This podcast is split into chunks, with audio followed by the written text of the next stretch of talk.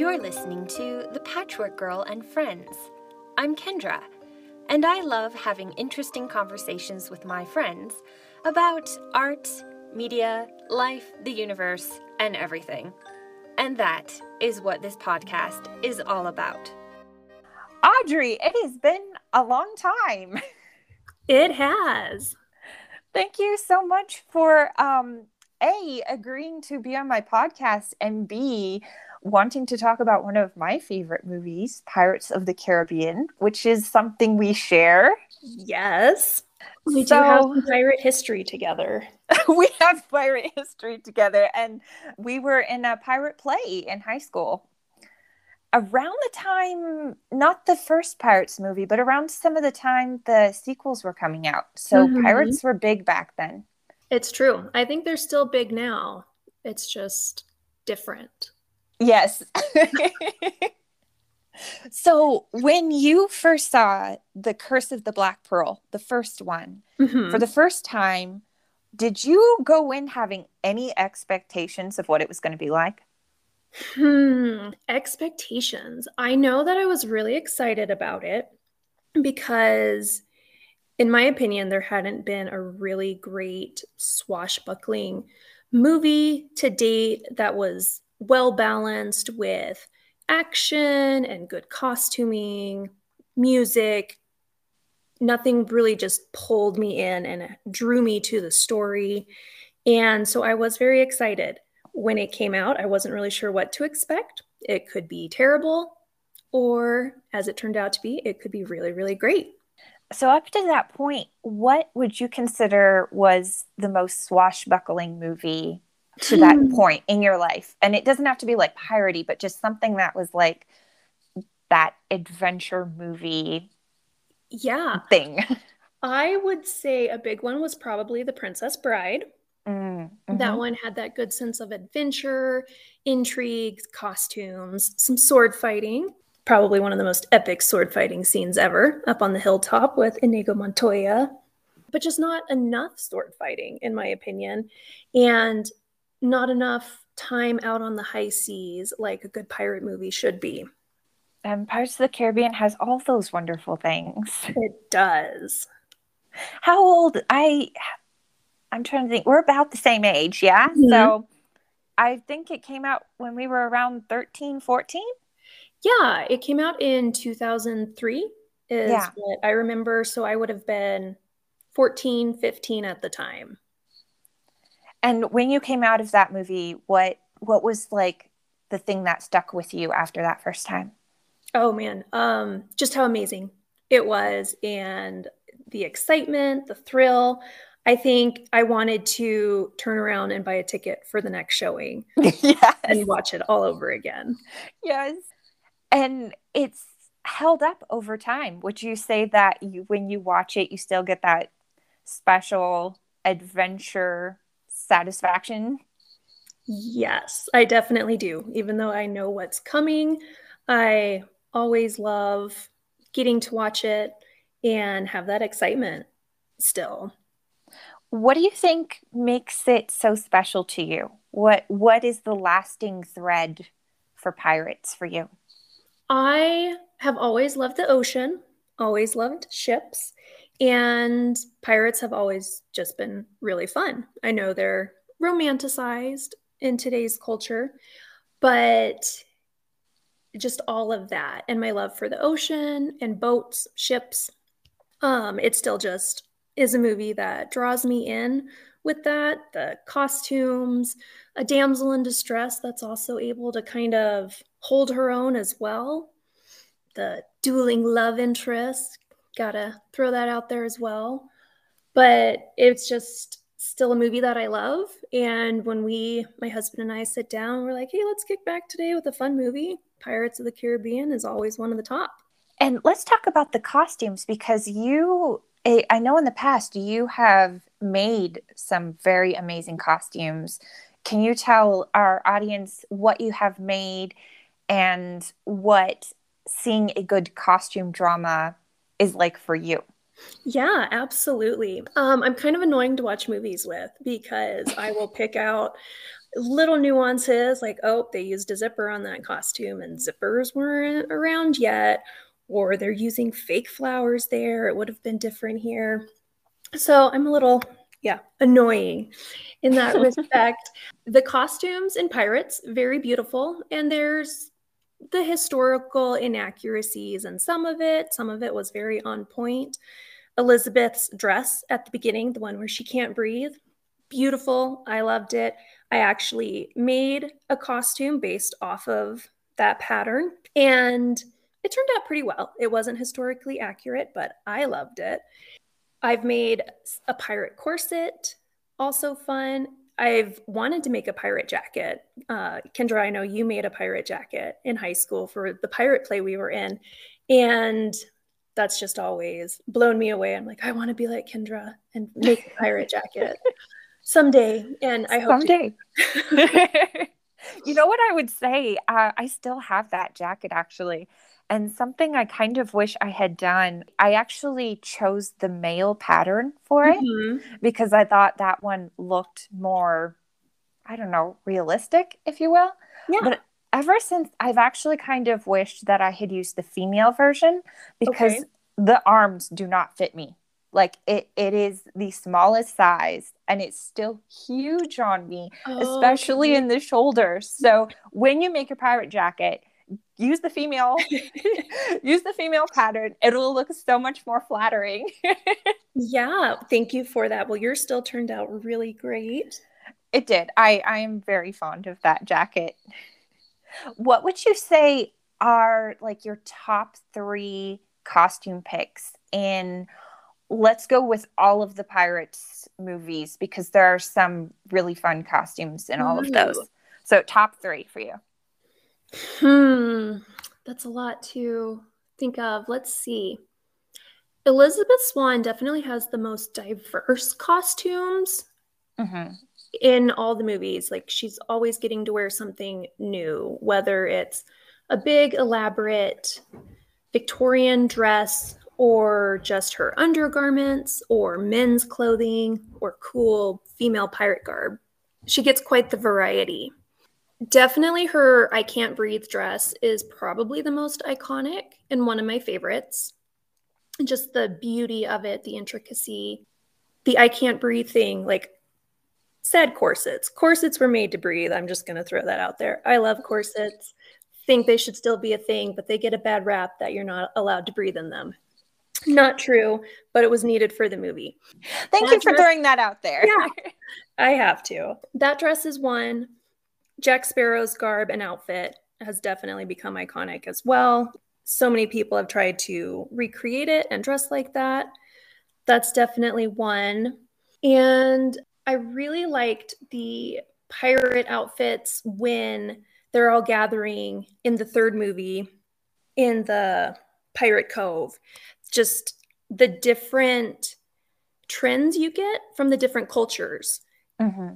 of the pirate kings is what they're called, the pirate kings. I really enjoyed that and just seeing different fashions from around the world come in and gather together with these people. Well, and I would say that is a historically accurate part of the movie because there are accounts of pirates. They lived extravagantly. Um, for example, Calico Jack, he's his nickname is Calico Jack because he always wore really bright calico prints. And so you do get the idea that pirates really were kind of eccentric and flashy. Mm-hmm. Yeah, lots of jewelry. They love to be gaudy. And that might have been downplayed a little bit in the Pirates movies, but that's mm-hmm. okay. So, what characters do you relate to the most in the movie and why? well, I love Jack Sparrow's just go with the flow, improvise in the moment, make the best of every situation kind of attitude. And I can relate to that, to him in that way, because there's a lot you can't control. You can have a goal in mind and things come up that thwart it, and you have to improvise on the spot and to do it in a funny and dramatic way. I just love that. I admire Will Turner's fierceness and his drive to accomplish something. He gets a goal in his mind, something he has to accomplish, whether it's save Elizabeth or save his father, and he is going to make it happen.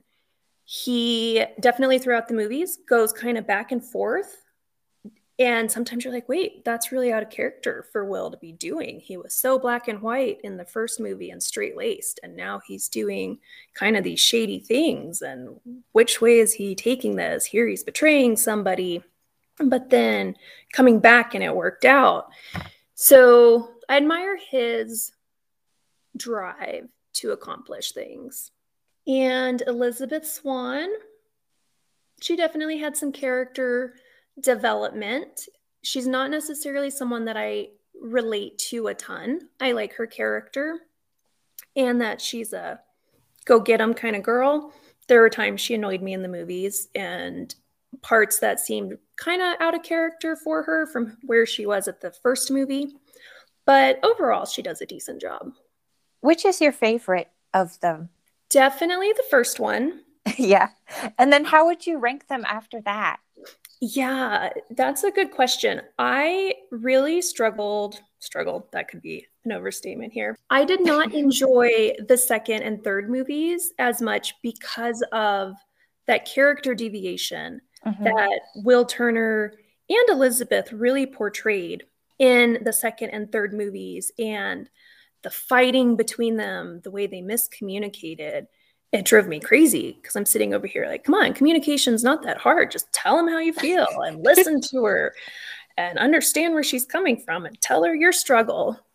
That bothered me for a long time. And I actually had to watch the second and third movies a few times to actually grasp the undertones of what was happening and with Will and Jack actually being on the same page with the plan, just having to be shady about how they go about it and to get there. So those two have grown on me. Number four, pretty disconnected from the first trilogy. And it was fun. I enjoyed it. Not my favorite. I enjoyed number five. Mm. Um, is that on Stranger Tides? I think, I think is the sub name of it. No, Dead Men Tell No oh, Tales. Oh, yeah. I think. There we go. On, I yeah, I, it's hard to keep track. Yeah, and I enjoyed the plot line of that one. The Carina character, maybe it's just the actress, really drives me nuts. But I try not to let that stop me from enjoying the movie. But I did really enjoy the fifth one might be my second favorite. Okay. And what about the fifth one? Like, what about the story? Do you, because that one to me actually feels more disconnected than the others because the only follow through character is Jack.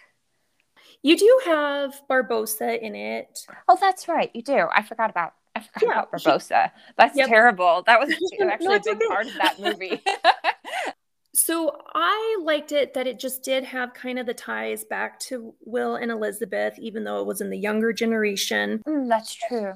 And trying to bring resolution to what really was a big heartbreak in number three, where Will Turner mm. becomes the captain of the Flying Dutchman and can only come back to land once every 10 years. Um, I think that too is why I hated or I disliked number three a lot was because we had all this buildup around this love story and we just want Will and Elizabeth to be together. Mm-hmm. And then to save his life, he can only come back to land once every 10 years. And so there's your tragedy in it. And then the fifth one breaks that curse. And if we're all about breaking curses from the first movie, the fifth movie really ties in with that and brings resolution back to what happened in the third movie. That's true. And I'm with you in that the the third one was very unsatisfactory to me. Like it was a it was a fun ride, but mm-hmm. it yeah, you really want Will and Elizabeth to be together. Like we've been hoping that since the first movie and and in the fifth they finally get to be together. Yeah. And it was a little corny having, you know, seeing them together there at the end, but it made your heart happy to yes. yes. After all that struggle, they finally get what they wanted. So I was going to be a little geeky for a moment and talk about. Uh, so you know, I really enjoy learning about movies and filmmaking and stuff, and it's fascinating because for many many years there was a like a silent ban on pirate movies and they, they actually called it the pirate curse. Really? And yes and it was oh i was going to look up which movie did it and i don't remember. There were like two in the in around the 50s 60s there were two really hyped up pirate movies. And um I believe one was Captain Blood, and the other one I don't remember. Would um, one of um, them be Pirates of Penzance? I know that was like a musical. I don't know. Right. That one actually wasn't. Um, okay. Because that was based off of the stage play. No, it was okay. like a, a big budget. I should have looked this up before this podcast. My apologies. This is a bad researcher here but it was a really hyped up movie and had several well-known actors and was just and it just flopped. Hmm. and, and like i say there were two of them kind of not necessarily right after each other but in the same time frame. And after that studios would not even touch scripts for pirate movies. For you know through the 70s through the 80s 90s and it, was a thing like they would actively reject pirate scripts to the point when they brought the movie Pirates of the Caribbean to the producer, they were very, very hesitant. And the producers were really, really concerned. The director had to keep bringing them to the set and ensuring them, no, it's going to be fine, it's going to be great, it's going to be because there there were two risks on that. One is that it was a pirate movie, and the other, it was based off of a ride at Disneyland.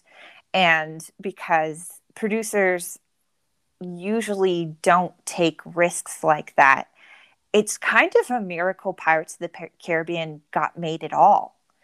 And then not only did it get made, but it quote unquote broke the pirate curse to the point that, you know, it's several years later and we you know when did the fifth one come out? Like two three years ago? Yeah i think three maybe even four years but yeah three yeah. Within the past five years and we're still getting pirate movies. And I just think that is so fascinating. And I wanted to ask you, what do you think it was that broke the curse? And why did this movie at this particular time just connect with so many of us? Mhm. Well, the first things that come to my mind is they made pirates entertaining and funny, relatable really, pirates were gross. They would have stunk. They weren't nice people. They did not do great things. And so it could be hard to take a group of notorious people to make them likable. And maybe we needed better acting, better filmography, better costuming to make that happen. Johnny Depp is a phenomenal actor. And he made Jack Sparrow a character that everybody loves. So I think that probably played a big part into it specifically. Yeah, you're right. And the previous movies kind of had pirates as, as kind of caricatures where the with the parrot on the shoulder and the hook and uh, kind of I would actually say like influenced from Pirates of Penzance mm-hmm. Co- like stage theatrical costumey type. And Pirates of the Caribbean did, I guess, for pirates what um, Christopher Nolan did for Batman, and made it kind of gritty, eh, like more gritty, but also more flavorful at the same time. If that makes sense, right? And they were able to pair it. You have a bad group of pirates that are okay with killing people, looting, plundering.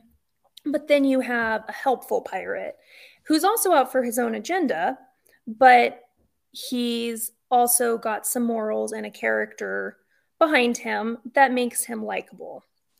And maybe that helped having that dynamic, kind of showing that reality of what pirates did, but then having one that was maybe a little more against the norm of pirates. Yeah, that definitely allows the audience to connect with them better. And now it's time for random recommendations. I would recommend that if anybody is interested in the costumes from Pirates and recreating it, to look into the history of fashion in that time and try to find some historically accurate patterns. The simplicity pattern that I used to make the Elizabeth Swann I Can't Breathe dress, fun pattern, easy to make, but not historically accurate whatsoever. And I think there's just something gratifying about making a dress, a costume piece, the way it would have been made in that day. I'm not saying go out and stitch it by hand. You can if you're really, really extreme like that. But look at what items would have been used then and there. Would they have had zippers? Would they have been using pins or lacing to hook in stomachers? And how tight would a corset have been?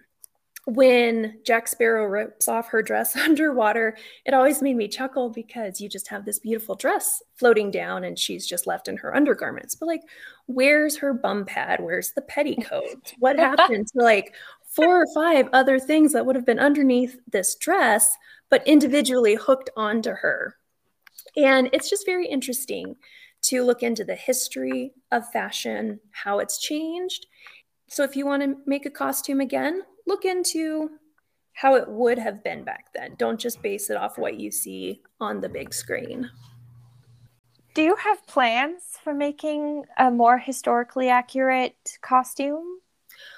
I would like to. I don't know that I would do it necessarily f- based off anything in the movie, but as I've followed more historical dressmakers, I really would love to make an ensemble that has all the undergarments and then the dress made historically.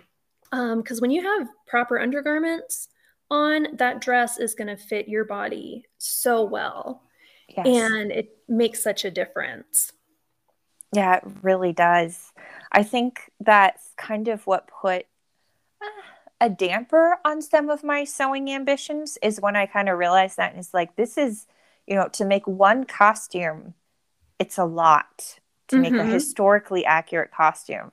It's ambitious and I love the idea of it. I don't know if I ever will. it's daunting. It's it a is. big endeavor. I hope you do. Well, thanks. I will let you know if I ever do. I'll probably start small. And it's tough not being in theater anymore and having a reason to I know. a big fancy costume other than to just do it, which I just might. You you need to do it and then I want to hear all about it because that like making a a historically accurate dress is an adventure all in itself. Mhm. It is, but let me tell you I'm so thankful for a sewing machine. oh, amen. yes. Okay, so moving back to pirates a little bit.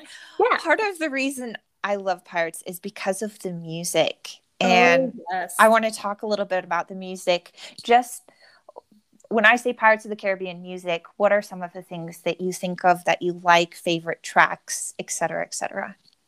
Hmm. Oh, there's so many. I love music from all of it. You have the main theme from the first one, which was just so captivating. And I think that also helped make this movie a hit was this impressive classical music, but it was exciting. It had movement to it and depth to it. It just played so well into the cinematography, the filmography.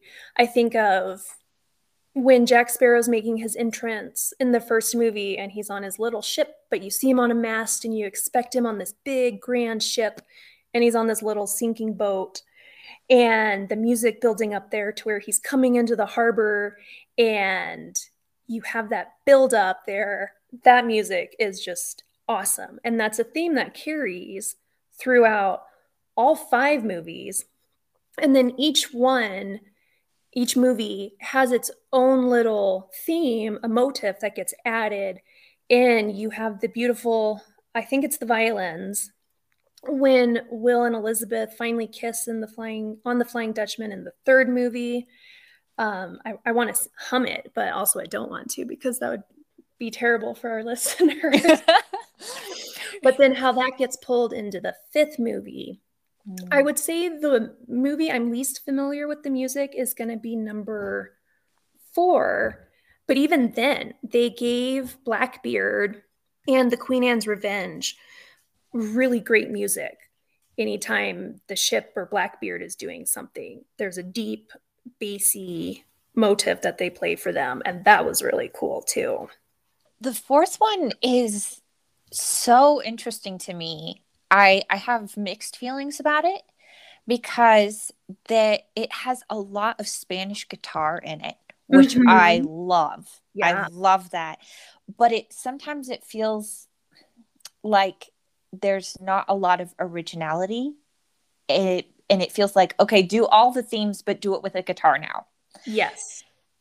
I actually really enjoy some of the remixes on the album that has more of that Spanish guitar playing, but kind of with a techno beat as well, which is just really crazy. It's it's not in the movie. It's just for the album because they randomly decided to do that. I don't know.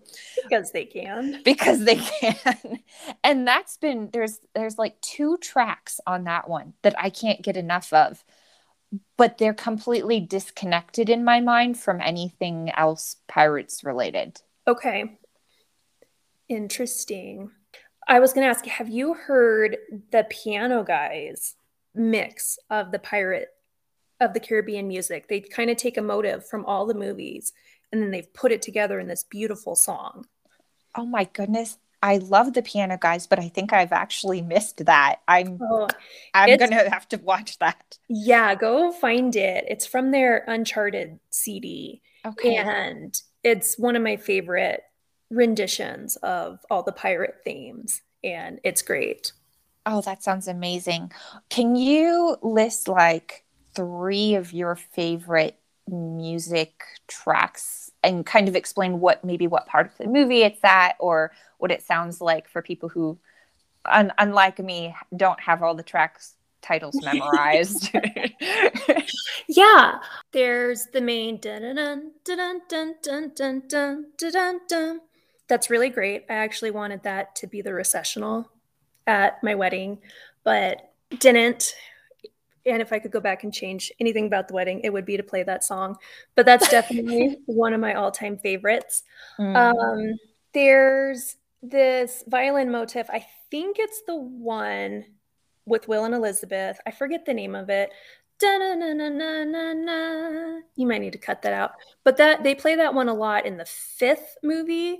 And I think it's just beautiful and then the also other... shows up in the third, which yes. is really great.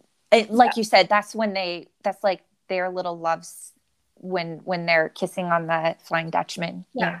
I don't know the name of it because I just pop in the CD and just drive and listen to it and I don't think that motif necessarily has a name, but I know like it's in there. It's in yeah. ev- everything. Anyway. Yeah. And then one that's not as pleasant to listen to, but I think is just a great piece of music is the screeching violins. You first hear it when Elizabeth is on the Black Pearl with Barbossa and he throws her out onto the deck and she sees all the pirates as skeletons for the first time and you just have those screeching eerie violins. And I thought they just did a great way of incorporating mm-hmm. that style of violin playing into the movie. And it can be kind of nerve grating sometimes but it's a tool of music and they did a really great job with that one it's very effective in the movie. Yeah, it's so interesting. I am not a big fan of the second and third movies, Mm-hmm. but the third movie is my that's my favorite soundtrack. I probably listen to that more as equal or more than the first one because Okay. there's so many different sounds in that one. My favorite track is Up is Down. That's when they're trying to turn the ship upside down to get to the Yeah. underworld, if you will. And it has this really fun kind of that pirate sea adventure feel. And it's just so fun. Mm-hmm. And then it also um, has some pretty strange stuff when Jack is alone in the underworld. it, it almost sounds alien or Yep. like something from a science fiction movie. And and that's again not necessarily pleasant to listen to, but it's so different and interesting. I love it.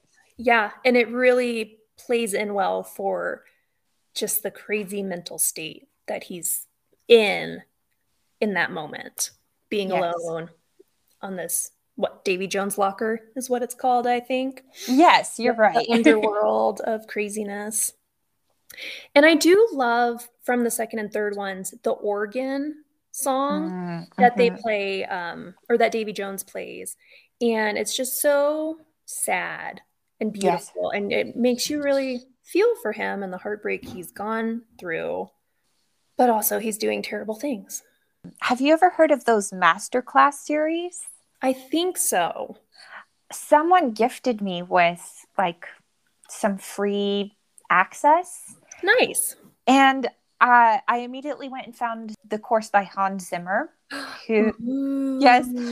And oh my goodness, it was like because I, I had I didn't have very good internet connection at the time, and I was I was working, I was going to school, all this stuff, and so I I would watch it on my lunch breaks, and I would just call it my lunch break with Hans because he is just such a fun person to listen to, and I. I don't even really play music that well. I like all my experience with music is I love listening to it and I can read some music, but I'm not a composer or anything by far. And, and that's what the the master class series is like for of people interested in getting into that field or wanting to polish their things. And despite not being on a trajectory to become a film composer at all, I loved the masterclass because it's mostly just Hans Zimmer telling stories and talking about his music. And after watching that, I think he, he has a very close relationship with the directors he works with. I kind of think Davy Jones was based off of him. Just by some of the things he said. Not that he's like a tragic anti-hero mm-hmm. but that his his obsession with like playing the organ and music and like he'll be like and then i get to do this and he'll just like turn to his keyboard and start playing something Oh, really dramatic and it's like. That's like davy jones i think they based davy jones off hans zimmer Interesting.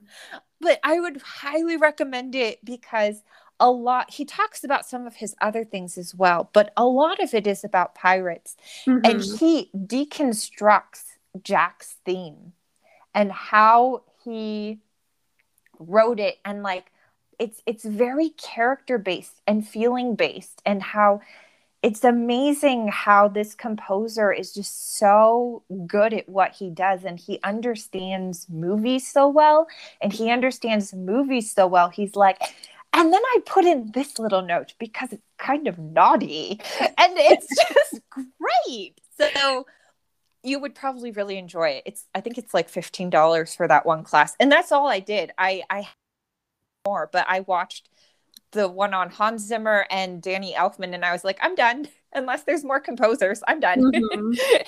That's awesome. I'll definitely have to look into it. Hans Zimmer, he is a phenomenal composer. And that's so interesting what you said about him, like looking at the characters and working closely with the producers to make music that fits for that character in that moment, in that era. And I would say the music of the Pirates of the Caribbean and the other four really is one of the biggest elements of the movie that has captivated people. You can hear many, many parts of pirate movies, and maybe you haven't even seen the pirate movies, but you know what movie that's connected to. And I'm yes. not sure how many movies do that. Maybe Star Wars, the Imperial March kind of thing. Um, but yeah, music is moving and music has personality. And it's just awesome to watch how the music of Pirates works and complements the characters and what's oh. happening in the movie. It, I would say the music is as iconic as any of the characters, which does put it into like the Star Wars league of having a music be as recognizable as the logo or the characters or anything. Mm-hmm. Agreed. Something that's so fun and is kind of different about Pirates of the Caribbean than any other pirate film, um, especially the ones that flopped, is it has supernatural and magical elements to it. And so I was wondering, what do you think of those elements? Which ones uh, do you think really work or maybe don't work? Yeah, I felt the stuff in the first one worked great. You have a cursed pirate ship linked to treasure that was cursed, tying back to Cortez and the evil that happened with him. I thought it worked really, really well. I didn't love in the second and third one the Flying Dutchman and the crew, kind of how they took on ocean form, mm-hmm. animal creatures and things. That was a little hard to wrap my head around, but it worked. Like it's grown on me, kind of like it grew on them. um, but it was great.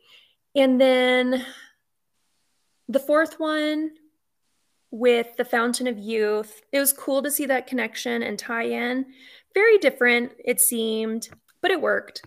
And then the fifth one with Poseidon's Trident, kind of corny in some areas, but again, I liked how they incorporated getting all the curses broken, going back to the first movie, the third movie.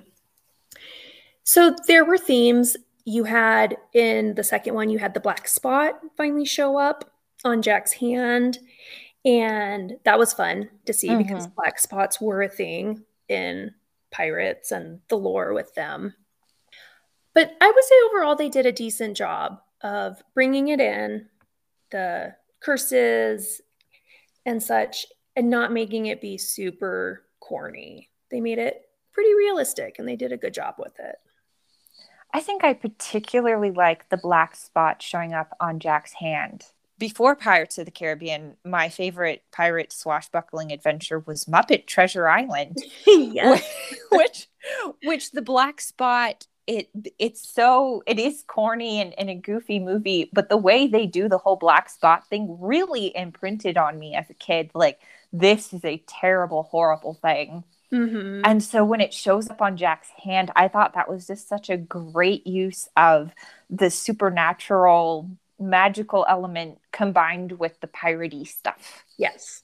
Oh, and we have to do a throw out to the Kraken. They mm. did such a great job with the Kraken, and I was so sad when it died. Even though it was a terrible beast, it's still a beautiful water creature and that was fun to see incorporated into the movies. So you mentioned before that you had an interest in pirates before you saw Pirates of the Caribbean.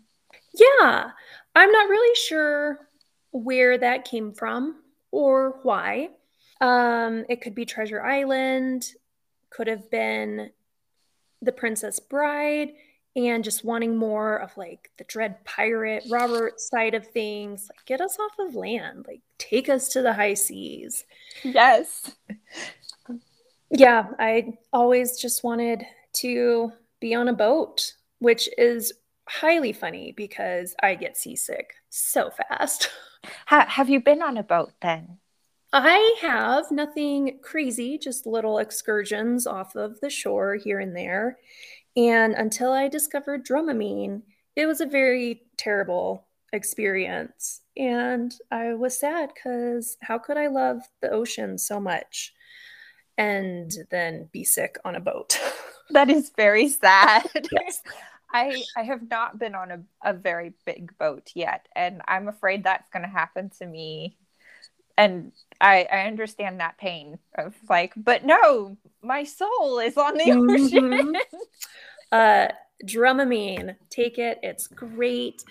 There's boats, ships, pirate ship things you can pay money to go on and it's like a whole dinner experience and theater experience and they they have them in Florida, Mexico. Pay money and go sail off for a little bit, have dinner and a show. It's great. Anytime I can dress up like a pirate, I'm going to take that opportunity and do it. Oh yes. Did you dress up to any of them? Maybe not the first one, but which ones did you dress up for? Oh, I did dress up for one. I think it was the second one because there was a pretty big gap between the first one and when the second one was released. Yes. I went to the premiere. I had a Jack Sparrow t shirt, had a bandana with the danglies off of it, did my makeup, and went to the theater dressed like that. It's pretty great. I've walked around stores dressed like a pirate. I voted like a pirate. You voted like a pirate. That I- makes me so happy. I did. It was great. I loved it. That's so great. I worked like a pirate from home one day during quarantine because you got to switch things up a little bit. You do anything to, yeah, anything to bring a little light. So true. oh, I have a last question. Yeah. So, do you think they're going to continue making pirates movies? And if so, what would you like to see? What is the the next pirate stories that will that would fill your soul? Maybe more women pirates. Mm-hmm. And I've heard rumors that there is a sixth one in development. I'm curious where they can take it because they've covered a lot of ground and legends with it. And if they're going based on timelines, they're starting to run up against the gun of pirates being kind of booted from the seas.